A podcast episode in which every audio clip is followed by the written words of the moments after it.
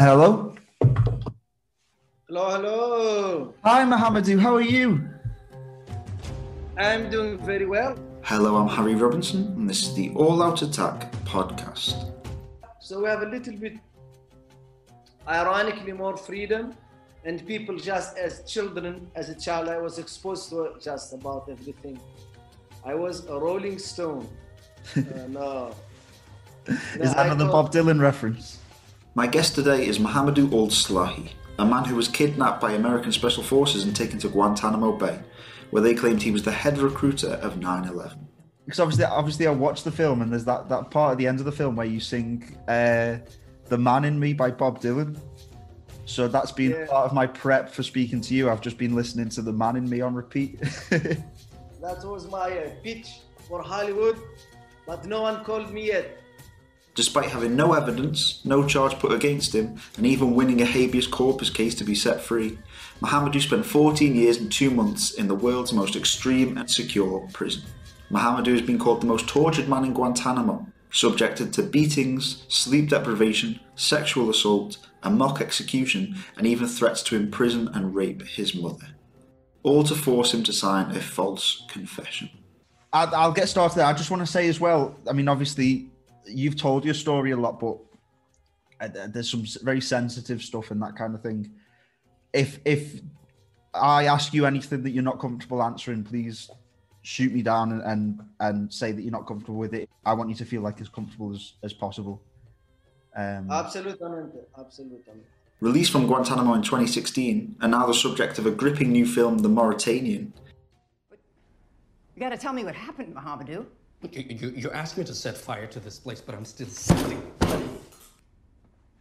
Outside my family, my brother, th- th- their lives go on. Tara's life goes on. But me here, I'm, I'm, I'm like a statue. Mohamedou is now a prisoner in his own country. Refused a passport and the ability to travel, he campaigns for human rights in the much bigger cell of Mauritania. I got to sit down with the embodiment of human resilience and look into the eyes of a man who's endured so much torment, yet can still greet me with a smile. I hope you enjoy. I want to I want to start from early on, because obviously you, your book is about your your time in Guantanamo, but there is a big, you know, there were events leading up to your time in Guantanamo that ultimately led you uh, ending up in Cuba. You briefly joined Al-Qaeda during the the the Soviet-Afghan war, when the Soviets and the uh, the Mujahideen, no, sorry, the, the Americans and the Mujahideen were fighting against the Soviets. Could you talk me through how that came about and, and what happened? Absolutely. First, I tell you first why uh, I was on the radar of the uh, most powerful country in the world, the U S A and its intelligence agencies. So uh, I was living in Germany, it was ninety-nine or end ninety-eight, and I received a phone call from my cousin. My cousin was a close associate of the late Osama bin Laden. It was just a family call. Uh, he asked me to help his father. His father was sick and he couldn't make it to Mauritania. He was wanted, I guess, or he was afraid. It was not big then. Al-Qaeda was not really big then, but he uh, he just wanted me to help his father, transfer some money to his father to pay the hospital bills. Mm-hmm. And I said, of course, I did that. That call in itself was a call, just what I told you, obviously, because if there was something else, I wouldn't be talking to you now. And uh, I was on the radar. After that, every move I did, everything I said, every gesture I made was interpreted in a very cynical and evil manner. Mm-hmm. You know, and I was unaware, blissfully unaware of all of this. You know. So uh, this was like ninety-nine. I left mm-hmm. Afghanistan seven years before that. Seven years. Mm-hmm. I was very young back then. Uh, I went there as a teenager, and uh, and I was all in my late teenage, and uh, and it was like everybody went there, everybody wanted to help, you know. It was very big on T V in Germany, you know, like oppression. And I just was too, too young, and I wanted to change the world. But when I went to Afghanistan, I found that the news did not match the reality. The reality, the, it, it was just a civil war between uh, Russia, uh, supported the regime, who was oppressing the people, and the people who were against the regime were fighting it out, you know, to make sure who is going to take over power. And ironically, the regime was the most humane side in all of this.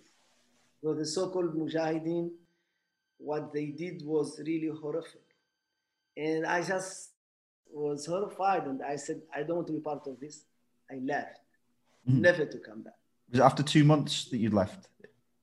It was, it was, yes. It was a very brief, two brief month. Yeah. Twice, about yeah. four months. Very, very, very, uh, very brief in any uh, in any book.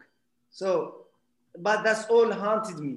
You know, mm-hmm. it's all all of this time. It's because when the Americans started interrogating me, it was like, okay, so you are cousin of this guy. Yes. Ah, but so tell us about your life. So you went to Afghanistan. Ah, that makes sense. Okay, now we know everything. And, uh, and that's the background of it. Yeah. So that's well, why the United States was interested in it. Well, it's it's so oblique because I I mean it's the American, obviously the the, the Mujahideen and, and Al-Qaeda as, as a faction were fighting alongside the U S, and the the U S and the interrogators made, you know, a big deal of twisting it, you know, to cut out the part basically where you were fighting alongside the U S, because Al-Qaeda obviously after two thousand one were painted as, as the enemy. Um, I, to, but obviously you talked about that that phone call um, and, and the surveillance. When did you start, did you start realizing at all that, that you were being surveyed in any way? Uh, vaguely. So I was living in Germany. Mm-hmm. And everywhere I went, all the people were, were like very hard. And then one time, at the end of ninety-nine, uh, the, uh, some kind of police, some kind of agency in Germany, what you would call, call in your country M I five, mm-hmm. came to uh, our imam. Imam means the priest, yeah. the head of the mosque I went to. They showed him my picture. That's the first thing. And he was laughing. He said, okay, I, what's going on? They said, this guy, what's the deal with him? He was laughing. He said, I know this guy. He's really very friendly. He's, he's a really good guy. I wouldn't worry about him, he told them. Yeah. He said, as he told me this, they agreed with him. But they told him he is wanted by someone. Someone really uh, think he's a bad guy. And this was my cue, actually, actually, in a way, in a way they really wanted me to be careful and not to leave the country, you know. And that was the way they sent me this indirect message. But this freaked me out. Yeah. I never had any run with the police. And I decided to leave Germany altogether and to go to Canada. Mm-hmm. At that point, I already had my landed immigrant for Canada. That is a visa that is unlimited because mm-hmm. I qualified uh, to be very wanted uh, because of my qualification, microelectronics mm-hmm. uh, engineer. And uh, my friend did it. Mohsen, he did it before me, and he told me, you can apply, they will accept you. And I did, and they accepted me. So I said, I go to Canada, no one knows me, C I A doesn't know me, and I just start my life afresh. Mm-hmm. You know, and this is this was so naive. It reminds me of the story of a friend of mine, Tunisian. when, we, when he came to Germany, he received a ticket, you know, speeding ticket or something like that. And he didn't pay it. And I don't know about your country, but if you don't pay the speeding ticket, it gets really very expensive. Yeah, same here. Yeah, they kept sending him. He said, you know what? I'm just leaving the city. I'm moving to another city. Then he did that, thinking that his speeding ticket is going away, and it almost cost him like all his driver license and so much money, you know, mm-hmm. in the end. Yeah. So, and, uh, so I thought too, I'm going to Canada, and Canada is very infamous for uh, uh, working with the uh, U S intelligence. And, you know, like Harry, you know, this is like, okay, you know, democracies need to protect themselves. That's what a democracy is. So you pay M I five, M I six, you pay them your money, they protect you, they could uh, prevent, you know, any harm that comes to people. Mm-hmm. And they work to other democracies, you know, that's okay. But what is not okay is to violate, you know, the rights of the citizens they are supposed to protect, because they not only protect you, your, uh, they protect your rights, actually, all mm-hmm. of your rights, including that your rights are not getting uh, like violated. But for some reason, they get so into their work looking for the bad guys that human rights and dignity, uh, you know, are not the issue anymore. Mm-hmm. So I went to Canada, and we say in Mauritania, falling from a cliff into a well, you know, I thought I was catching a break. Two weeks after my arrival, a guy by the name of Ahmed Rassam tried to cross the U S Canadian border, you know, to mm-hmm. do harm to innocent people. For the mil- Millennium said, Plot. Yes, the mm-hmm. Millennium, the infamous Millennium Plot. They said, as luck had it, that this guy went to the same mosque as I did. I never heard of him. I never met him. Uh, uh, the time actually that he went to the mosque, I wasn't even in Canada, because I was in, uh, in, in I was living in Montreal, and he was living in Vancouver. At some point in his life, he passed through Montreal, but that was enough to make the connection. One, one plus one. So they thought I was freaking out and going trying to protection, but they thought no, this is all part of very careful plan for Mohamedou to do all of it. And they identified me as wrongfully as the mastermind of the millennium. How did it feel and, to to be branded as as the mastermind when, I mean, you had no no, no part to play whatsoever? Clue. Zero clue. Mm. I had nothing. I don't know anything. And I was so scared. And this, this goes like from worst to worst. This is like just the beginning. So they said, oh, Canadian like made investigation. They questioned me, came back to America and said, this guy, there is no evidence whatsoever. We cannot even take him to the police station because there is no evidence. And then American like, this guy is really smart. This guy needs... needs a lot more of work to take him down. Mm-hmm. And then they, uh, they, they agreed to Canadian and Mauritanian to kidnap me. But you cannot, you know, kidnapping in Canada will be a very big problem. Yeah. Because that will be in breach of so many laws. But they say we can lure him to a place where there is no law. Mm-hmm. You know, Africa, for instance. Africa is still a playing ground for human rights violation in the Middle East too, mm-hmm. where I call it no man's land. And then they contacted my country, which was led by then by a military regime. He said, you need to lure him back to Mauritania. Mm-hmm. They went to my mother. They told her, you need to tell him that you're sick and you call your son back. That's what happened. My mother called me. She told me she's sick and I need to come back. My friend in the community told me, Mohamedou, this is a trick. You cannot leave Canada because if you leave Canada, you are going to be hurt really bad. How did they force your mum to, uh, did they force your mum to speak to you or did they coerce her or like to tell you that she was sick?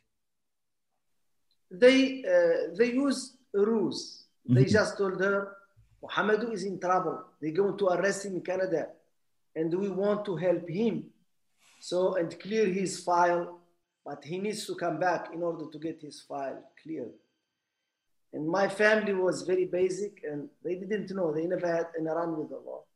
Mm-hmm. And in Mauritania, in my country, in the military regime that used to be uh, in charge, people, when they tell you something, you do it. That's how it's done. There is no, no discussion.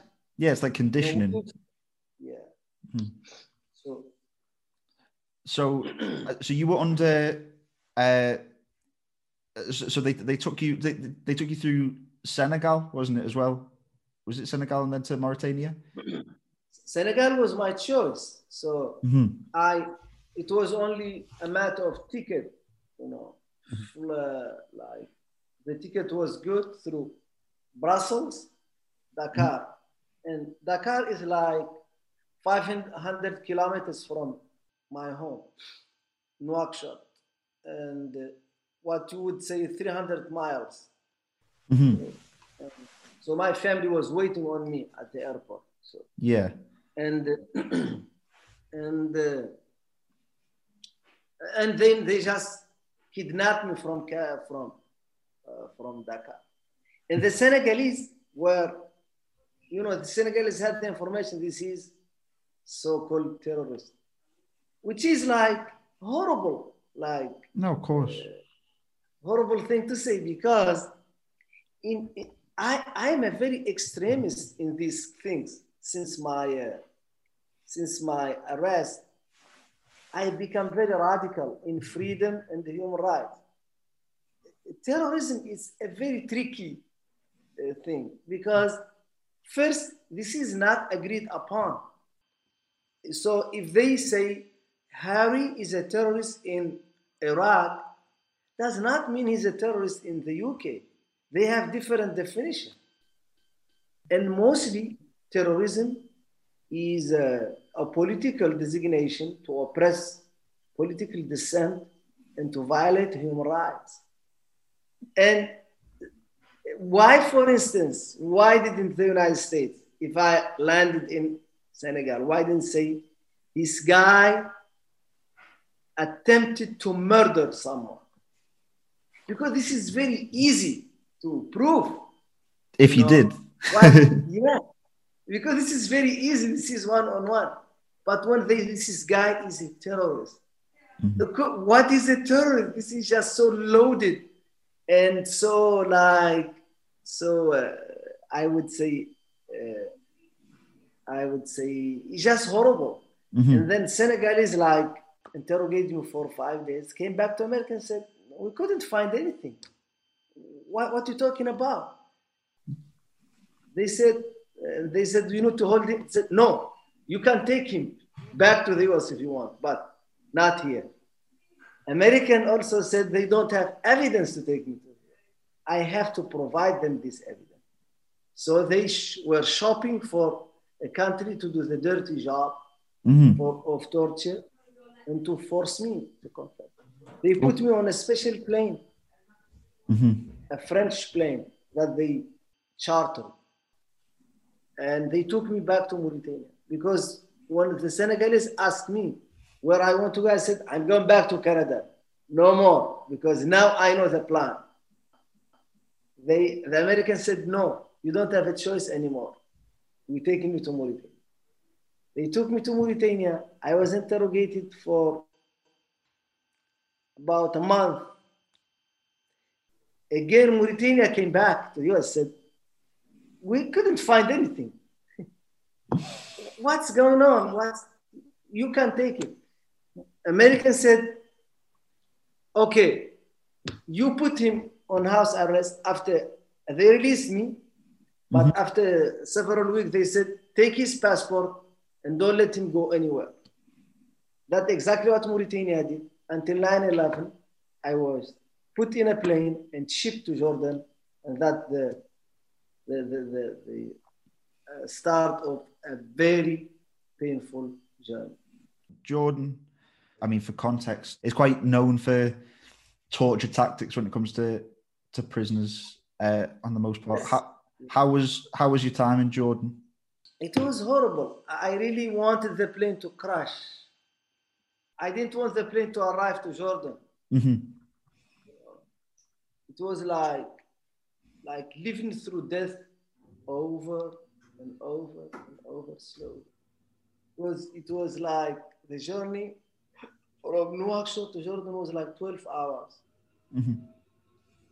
They, they uh, stopped on many, on three airports I was aware of. One of them is uh, Cyprus. Really? Yes. Mm. And I was, uh, I was hoping that the Cyprus authorities come to the plane and check, because this is a foreign plane and we are ho- stopping. And I was at least an illegal uh, crosser, because I didn't have a passport, I didn't have a visa. How could they allow me to cross? Because I just want to shout, I'm a criminal, take me to prison. I just want to get out of that plane, you know. I can imagine. I mean, obviously only if you're comfortable saying, but what did they do on that plane, or what did you have to endure on that plane journey? I mean, yeah, they start interrogating me. Mm-hmm. And because the plane was so loud, the interrogation was not fruitful, because they were shouting and they couldn't hear me, we couldn't hear each other. They had to stop it halfway and then wait till I get to Jordan and they start the interrogation. Mm-hmm. You know, most of what happened, so I was in uh, eight months, all isolation. I never seen anyone, I never was, I was never allowed to see. Even the Red Cross, I wasn't allowed. They put you most of the time in the basement. I think you say in your country, cellar. I didn't know. Most of the time, day or night. And uh, I was physically beaten. I remember only once. All the other time was just like threatening. Or one time they took me to a, a torture room. They were torturing a guy. And I was blindfolded. And that was very, very horrific experience. No, telling me this is what's gonna happen to you. After eight months, Jordanian came back to America. That, we know that later on from record mm-hmm. of my lawyers.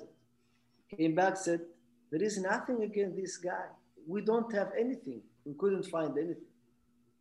That, that's when Americans decided to take me from Jordan to uh, Afghanistan, and then from Afghanistan to Guantanamo Bay.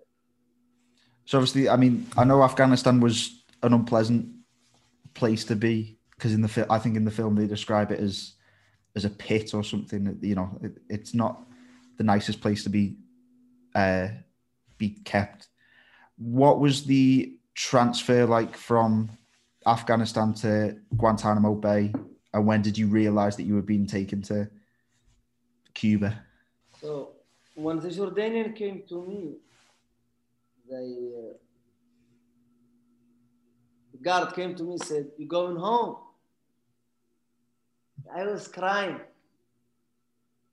You know, like eight months in a hole. Mm-hmm. Incommunicado, nothing, no letters, no call, nothing, just interrogation. And you become a different person. You have nothing to do with the world, just eight months. And I was crying, crying. And then I was just like a child. They yeah. like moved me, signed this paper, signed this paper, signed this paper. And I signed the paper in my head because I was like keeping a calendar in my head. In my head, it was thirty-first of July, two thousand.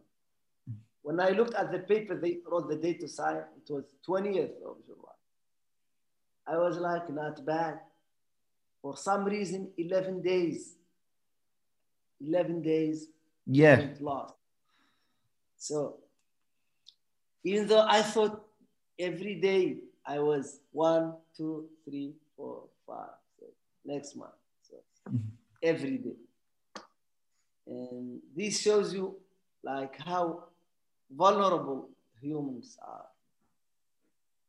And uh, just the flow of time, it's so, so relative. Well, it's important so to keep a hold of as well. I think it's important for sanity to realize how long you've been stuck in one place. So they took me to the airport and I was like thinking, okay, now I meet my family. Who cares about how long? And then I go back to life, but how is life? You know, but when they put me, because I couldn't see or hear, mm-hmm. they put me in another plane and then they start like to, to cut open my clothes with scissors. Mm-hmm. And that felt really weird. Why they do this to me? Then they stripped me naked. And then they put a diaper. And then, and then they took a little bit of my blindfold. Mm-hmm. And then to see my, they were to see my eyes. Then I saw the, uh, the arm of the guy. It was blunt, you know, and I knew I was in the hands of American team. Mm-hmm. And that's when it dawned on me that I'm not going back home. I figured I'm going to an American violent prison, just like the one I see on movies and documentaries. I'm going to die alone and forgotten. You know, I'm, I'm nobody in America. A Muslim, brown person from Africa, I had no chance. I stand no chance. Immediately no chance. After nine eleven as well. After nine eleven. Nothing. And I said, that's it. And then it came to me that, you know, this is like death. The only thing I regretted are like the bad comments I made to friends or family, or the bad gesture I made when, when I was unfriendly. That also hurt me so bad. And I, I didn't regret money. I didn't regret not being rich. I didn't regret not being very tall, handsome man. I didn't regret not having these very hot girls I meet or see. None of that mattered to me. Mm-hmm.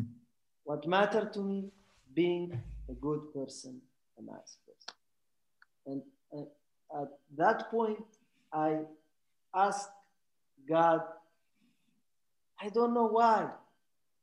I asked God to have a son. Mm-hmm. And then I asked, I took it upon myself to be nice all the time. And I'm telling you, Harry, it's very hard to be nice. I can only imagine. Especially with the people you really love and care about. They, sometimes they really push you to your limits.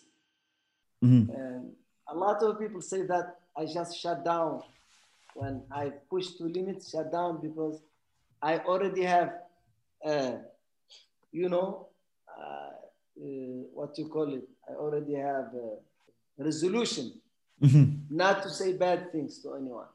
Yeah. And I, so far, I'm trying to keep that resolution for the rest of my life. Well, I mean, I think I, I, when I was doing doing preparation for the interview, you can you can go on the countless number of interviews that you've done and and the comments about the film and stuff like that. And despite the content in the film and the content of what you say, the number one comment is always about how you've still got a smile on your face after all of it. How you've managed to come through the end of your torment and still somehow, you know, have a positive spin on the world. But so, so you've arrived in, in Guantanamo, obviously with the expectation that you would go into Mauritania. What was that first day like in, in Guantanamo, and how hard was it to adjust to your new surroundings and your new life? So I spent about two or three weeks in uh, Afghanistan for interrogation, mm-hmm. you know. And this is ironic because Americans said, we want to take the bad guys out of Afghanistan, but they bring the bad guys, quote unquote, to Afghanistan. If I was a bad guy, neither do I have interest to go to Afghanistan, nor do they supposedly have any interest, but they took me to Afghanistan to complete the number, you know, for, you know, for the visual, for the T V. They took me there and uh, for interrogation. I didn't speak any English, so, so they brought me a German, uh, German speaker. Translator, yeah. Yes. Mishaib. And uh, he was, uh, you know, he was the nicest guy to me. And I remember the first day he came to me in interrogation. And this is nice. He said, password to your email address. I was like, I started negotiating. I, I said, but this is my privacy and so. He said, either you give it or we force you to give it. So. So you can pick your choice. I gave him my password. This is like Harry, like, this is so like degrading and mm-hmm. so like horrible that someone tells you, give me the key of to your house. I can see everything you have. I can take anything from your house. Can. Mm-hmm. You have, you are no person. You have nothing is holy in you because no. you are a terrorist. You know, I gave him, and I was always like, you know, like we say, my heart was on, on a needle all the time because what if they see something they don't like in my email? I mean, my email was very mundane. Obviously, otherwise I wouldn't be talking to you. And, uh, but it's, it was so degrading. It's, anyway, but he was talking to me. He, he was very open. You know, German, like very open people in general, that's the stereotype. He told me, Mohamedou, whether you're guilty or not guilty, it doesn't matter. You will never get out of it. Because that's how Americans think. You know. Once you, they think you're a bad person, you're a bad person. And but he told me, I'm going to transfer you to Guantanamo Bay. Mm-hmm. And I was happy when he explained me that Guantanamo Bay was controlled by the U S. I said, this is U S. This is U S of A, the leader of the free world. The country that freed Europe from fascism and Nazism. The country that everybody look up when they think about freedom and human rights. Nothing will happen. They just would say, okay, this was a very big mix-up, a very big mistake. You're free to go, and I can go and live in the United States of America. I never dreamed to live there, but I guess it's a good thing. You know, because yes. so many people go there. You know, that's it. And I was big, you know, I was in for a very big surprise when they start torturing me very heavily in Guantanamo. How long was now, it in Guantanamo before the torture started? I arrived August fifth of two thousand two.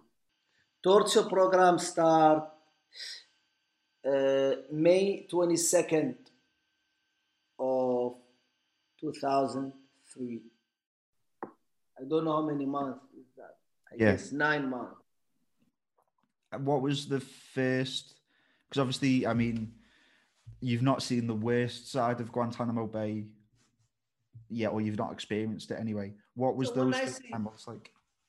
I just want your audience to understand. When I say torture, mm-hmm. I mean real torture. Like oh, God, yeah. Beating, sexual assault. Because being in Guantanamo Bay is torture. I mm-hmm. was being interrogated incessantly. And I couldn't, that's day number one. Since day number one. And I couldn't opt. You know, when you're in prison, you know, you say, I'm not, I'm not going to interrogation. You cannot do that. In, in, they take you interrogation anytime they want.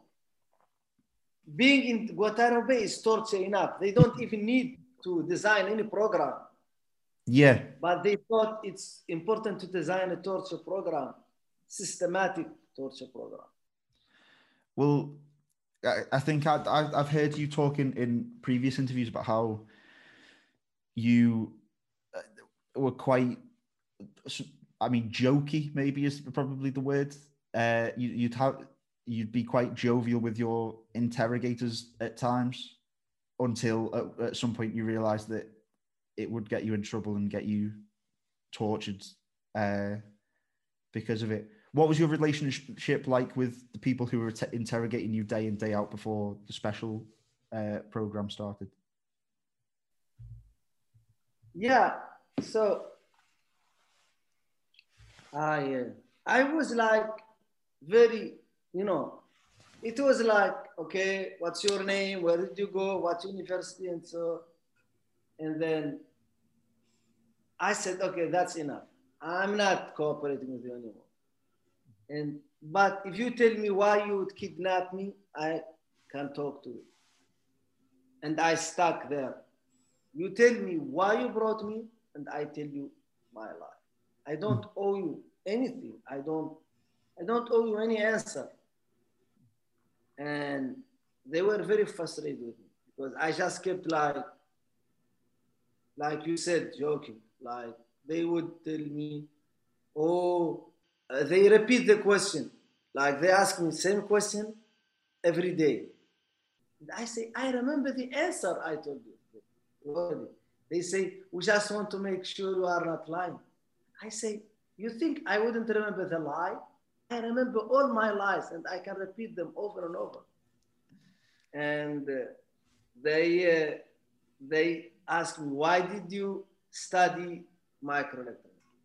And I would say, ah, okay, I didn't think I need to apply and ask you.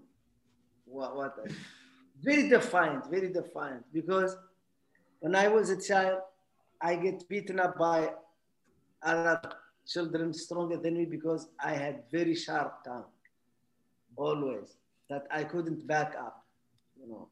And that's exactly what happened, you know. You know, because, you know, I don't know how much you know about American culture. American people are very smart people, you know, extremely smart. This is in general, you know, especially the people I deal with, you know, are very qualified. They are chosen, the elite, they are very well trained, they are very patient, and they have a program, and they have strategy, and they have, you know, a schedule. And I'm one person. Incommunicado, I have no information. And they sit, you know, in, uh, uh, you know, in meeting after meeting after meeting, figuring out what to do with me. So I was completely outgunned and outnumbered. Mm-hmm. And then I was just using these like stupid like jokes with them. And they kept telling me these things. They have this obsession, you know, they say, you know, when you, when you, when you confess, you show us that you are a real man.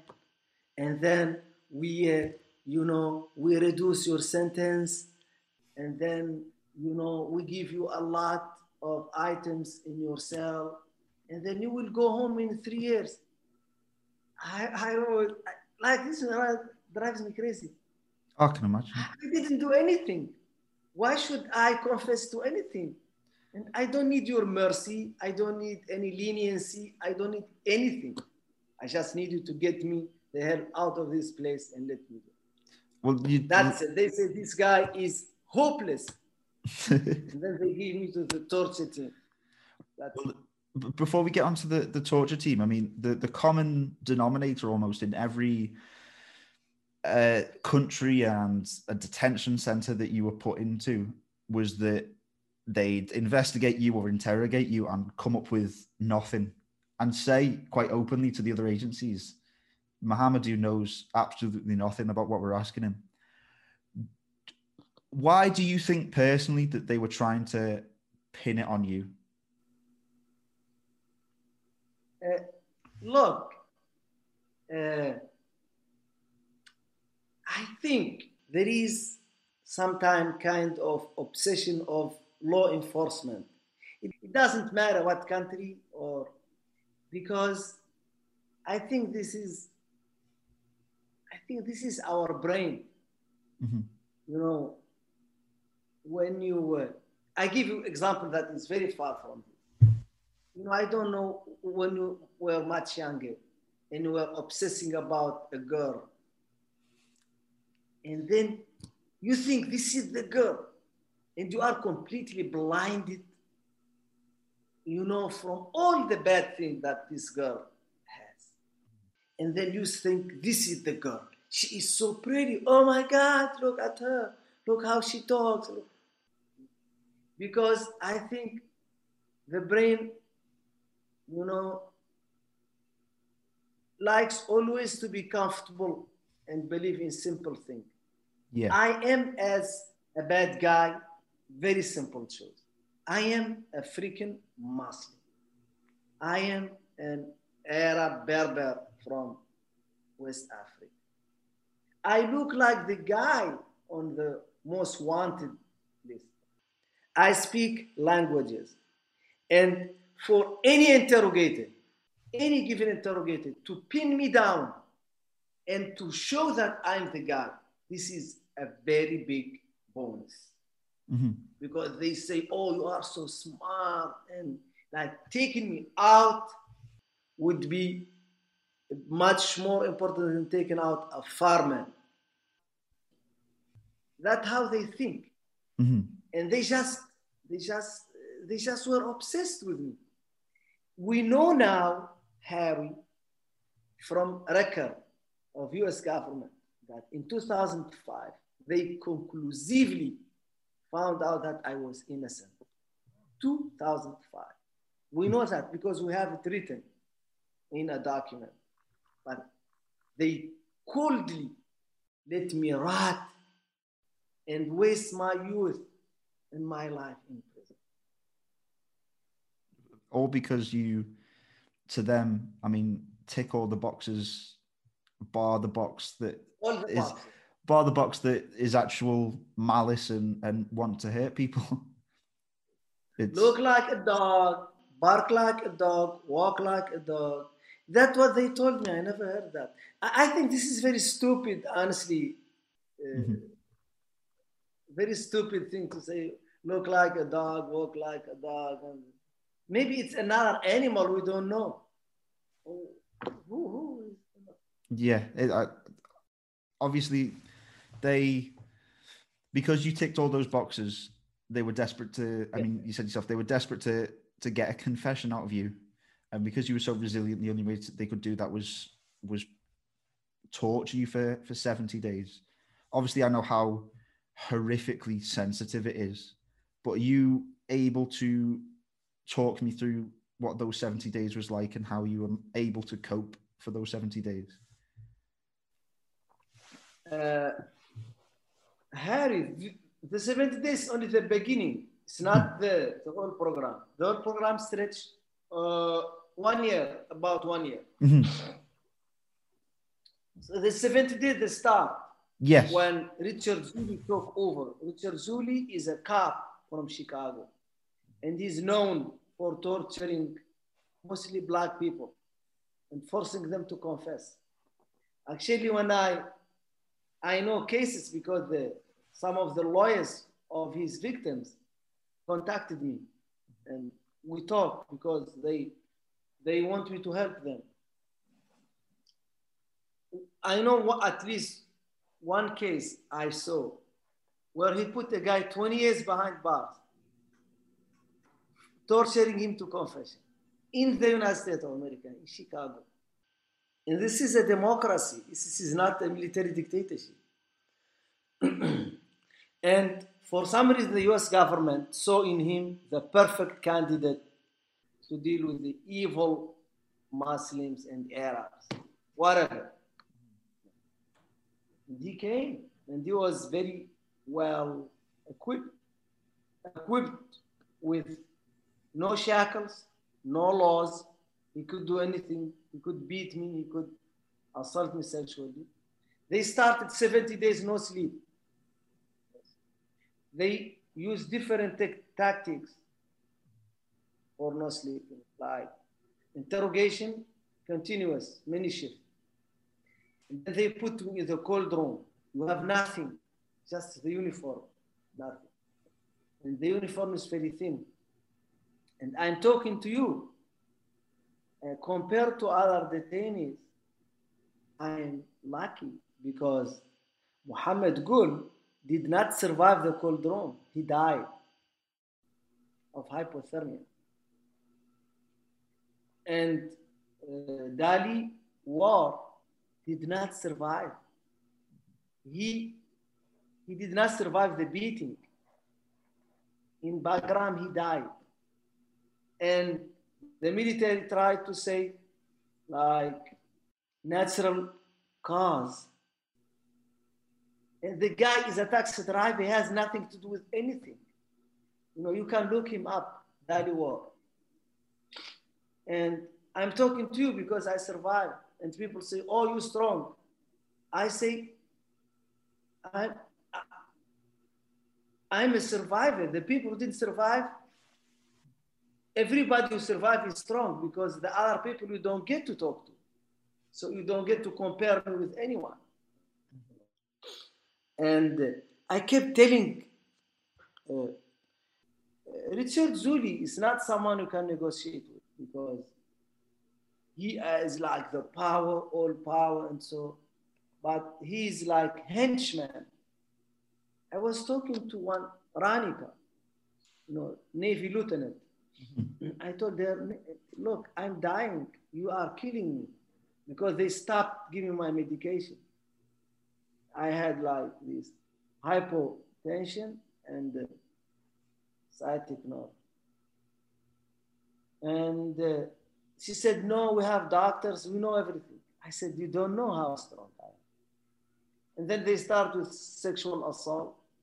At three different occasions, I was physically sexually assaulted. Beating, they broke my ribs. Uh, Mark uh, drowning. They took me to the boat ride. Then they start choking me with water. And so on and so forth.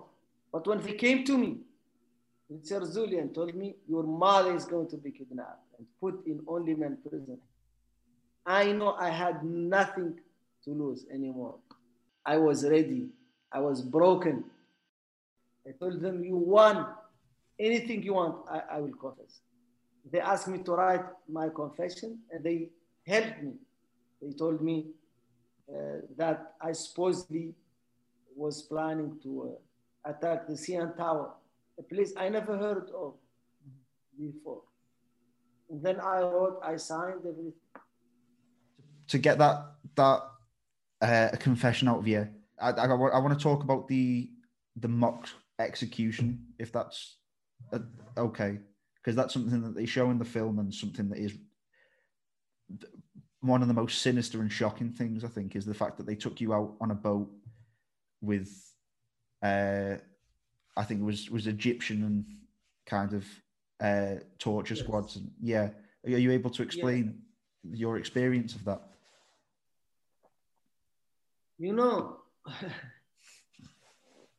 it's, it's very painful, mm-hmm. you know, because one, when they start beating me, like the rig broke.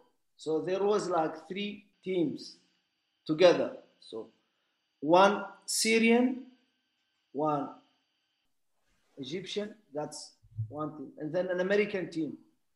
So they were, so each has different tactics.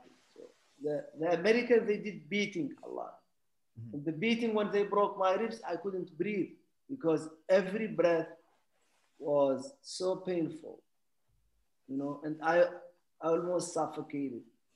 And then they start to uh, tilt my head and pour water over my head. Mm-hmm. And it's salt water, it's very nice. Yeah, cool. The Egyptian team, basically, and the Syrian team, they just beat me, but they were much more, I think, used to this, I guess, because they kept like pouring ice on my body, you know, and mm-hmm. they let the ice sit for some time. They, they start beating me, slapping me, beating me everywhere, you know. This is like a technique, I think, in order to... Uh, not to lift. I, I don't want to explain anything because this is all twisted, but this is what happened. Yeah. Then they took me to this place called Echo Camp, a torture mm. camp, known, called Echo. And, and uh, for many days, between August, I think twenty-third, and October tenth, I, I wasn't aware of anything. Mm-hmm. How do I know that? First, when they are I arrived at this place, the medic, you know, was cursing me, and, but he was giving medication too. And I saw his watch. It says, I think one thirty-two in the morning. And I saw the day too. And month later, also I saw the watch of my interrogator, First Sergeant Charlie. It says October tenth. So between those dates, I was in and out of consciousness. I don't know where I was. I don't know what they did to me. I don't know what I did myself, for the most part. After the confession, they, uh, they want to put me to death. Mm-hmm. And so many agencies were uh, were involved, and they wanted to uh, make sure everything was correct. And they asked for a polygraph. When they came with polygraph, I said, "Hey, I didn't do anything." And because if I say my confession over the polygraph, I would fail. I know how this works. Mm-hmm. And then they were discussing, they said, okay, you just tell us the truth on the polygraph. And I acquitted myself one hundred percent. I said, I never thought to harm anyone.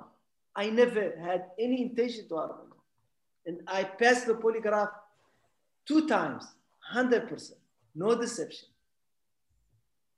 I mean, the fact that it had to get that far before they, they gave you the opportunity to acquit yourself was it, it just just baffling to me. Well, I, I do want to ask, obviously, I mean, that's such a horrible ordeal to go through, and you talk you, you've talked in the past about you started off quite jokey, and then I mean essentially they they broke you and ground you down. How, as a person, obviously you're sitting in front of me as a jokey and, and smiley person now, how do you rebuild that part of you that gets ground down and broken by by torture? You cannot.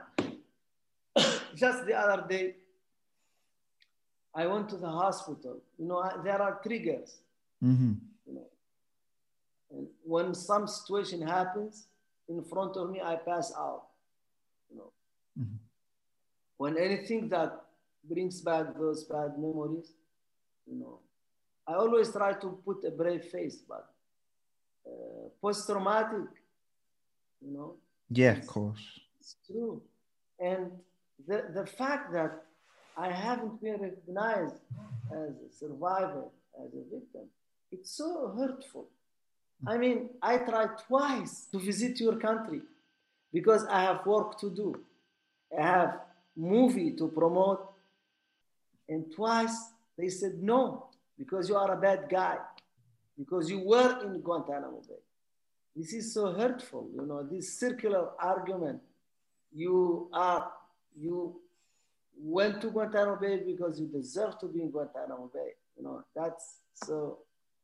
Despite know. being, I mean, it's worth for the context. Obviously, it if people who have watched the film will, will know, but the film follows um, Nancy Hollander fighting for your, your habeas rights. And um, yes, I won everything. You, you won your I habeas won corpus everything. trial. Mm-hmm. Everywhere I went, there is not one place they took me to that I didn't win. Because I didn't do anything, that's obvious.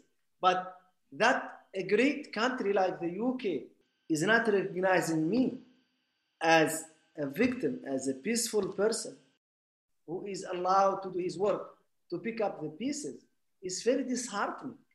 You know? It's very yeah. disheartening. You know, at the same time, mm-hmm. the people who torture me have no problem coming to your country. And this is so twisted. You know? Where is justice? Where is human rights? Where is democracy? You know, where is like the first democracy in the world? Like that wrote the uh, Carta Mag- Magna, Magna Carta. Magna Carta, yeah. Yeah, Magna Carta, where is that? Where is all of that? You know? I mean, and the, and the the horrible thing is as well as like um, Zuley, because of his stance in terms of the, the Navy, would probably be welcomed into a lot of countries with with fanfare. Yeah, yeah yes. you're you're a, a, essentially a prisoner in your own country now. Uh, the the cell is is just so much bigger.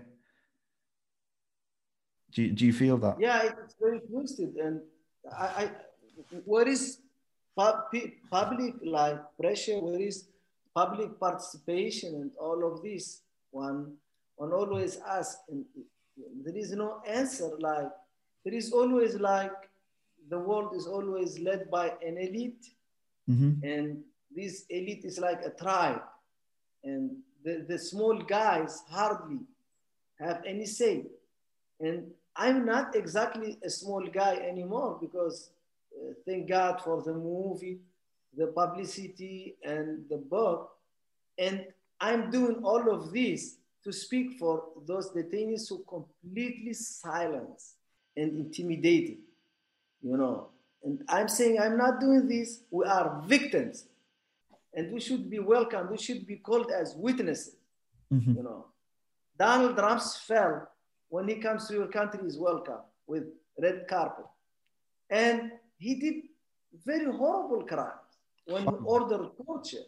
You know, that's, you know, it's just beyond me, honestly. No, it's disgusting. Uh, the, uh, Guantanamo Bay obviously has been cut down in terms of the, the people there, but there are still, I think, seventy, uh, seventy people still in Guantanamo Bay.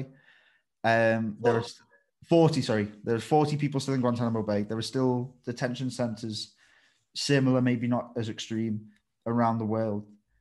Uh, and Joe Biden has said that he wants to to shut down Guantanamo Bay, but it was the same as what Obama said, and that never materialised. Do you, what needs to be done regarding the future of these kind of facilities, and who does that fall to? And what could you say? What would you say to them if you if you had a one-on-one with them? I did write a letter to Joe Biden. I believe in him. I think he's a good guy. And uh, he lost his wife when she was very young.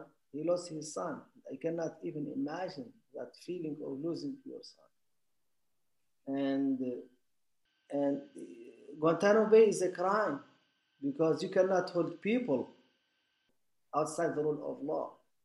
And they should shut it down because it's uh, it's an insult to human rights. It's an insult to the values of the United States of America itself and of the uh, international recognized uh, standards. and it should be shut down. And those people should be uh, resettled safely and should be helped to pick up the pieces and live their life. People who committed crime, they can go to court, you know, and have lawyers and be prosecuted to the extent of the law. This is so simple. Mm-hmm.